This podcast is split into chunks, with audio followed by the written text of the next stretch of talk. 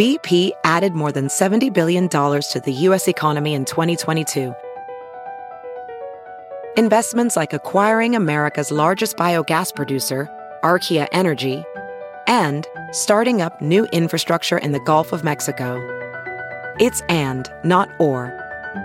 See what doing both means for energy nationwide at bp.com slash investing in America.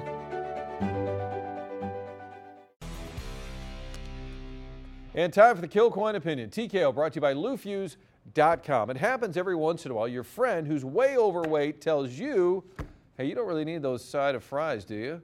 Excuse me? Or somebody like me dispensing fashion advice. Crazy, right? So there was Enos Kroenke at his Rams game this weekend, taking it all in with sunglasses at night, which is even more bizarre than his hair. But before his young upstart squad could win a playoff game, karma jumped in and handed them a loss. Now, Kroenke, clearly aware the Rams are just 4 and 11 at the Coliseum since their move to LA. Enos pointed out we don't really have much of a home field advantage. He mentioned how cavernous the 90,000 seat Coliseum can be. Right, it's not the best place to play, but you move there.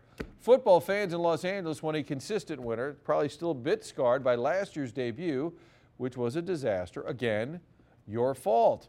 Kroenke creates the situation and then says, This is a bad situation. What is it with this guy in stadiums? One's too small, one's too big. Let's just call Enos what he is the Goldilocks of the NFL. Let's jump into Peppa's world of play. Look for spring flowers, hunt for muddy puddles, and bravely explore exciting places with Peppa playsets. Peppa Pig, inspiring kid confidence.